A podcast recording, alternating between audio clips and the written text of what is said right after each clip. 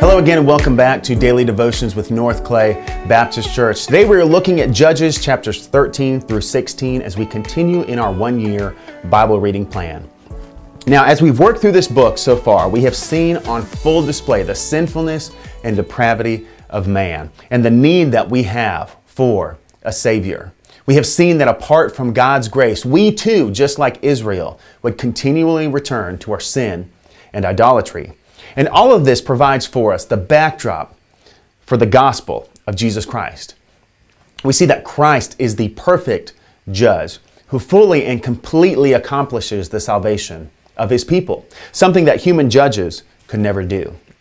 And so in our reading today, we actually focus on one of the most famous judges in the book of Judges, and that is the man Samson. Now, obviously, one of the most famous uh, stories of Samson was the time he defeated a thousand Philistines with the jawbone of a donkey. And there's a lot of very exciting things that take place in the life of Samson. But one of the things we see in Samson is that he is a perfect representation for the people of Israel. You see, Samson, despite being set apart by God, despite being called by God, continually forgets God and entertains wickedness and sin.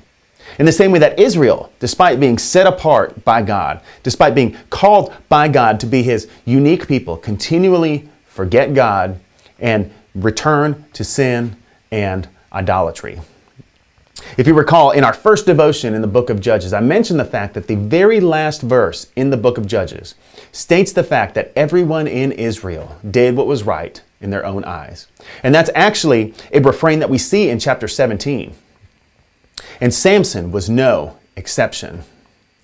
At the beginning of chapter 14, I want to highlight for us the first three verses that illustrate this fact for us. In chapter 14, starting in verse 1, we read this Samson went down to Timnah, and at Timnah he saw one of the daughters of the Philistines. Then he came up and told his father and mother, I saw one of the daughters of the Philistines at Timnah. Now get her for me as my wife. But his father and mother said to, him, uh, said to him, Is there not a woman from among the daughters of your relatives, or among all our people, that you must take a wife from, from the uncircumcised Philistines? But Samson said to his father, Get her for me, for she is right in my eyes.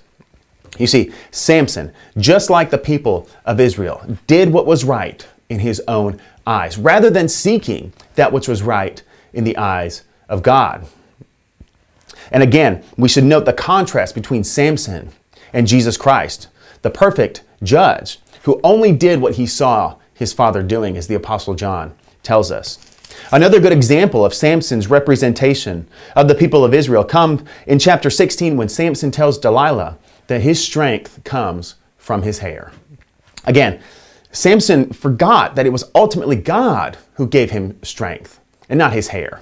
He forgot that it was God who gave him the ability to overcome Israel's enemies. In the same way that Israel constantly forgot that it was God who saves and God who delivers. Ultimately, the story of Samson ends with his imprisonment, his humiliation, and his death. However, despite his failings and despite his sin, we see that God was still able to accomplish the deliverance of Israel from the Philistines. In verse 30, of chapter 16, we read this And Samson said, Let me die with the Philistines. Then he bowed with all his strength, and the house fell upon the lords and upon the people who were in it. So the dead, whom he killed at his death, were more than those whom he had killed during his life. So God, even through the broken and sinful instrument of the judge, the man, Samson, was able to accomplish Israel's deliverance from the Philistines. And again, this sets the stage for the person and work of Jesus Christ. We see that God, through the second Adam, the perfect God man, the second person of the Trinity, fully and completely accomplishes the salvation of his people.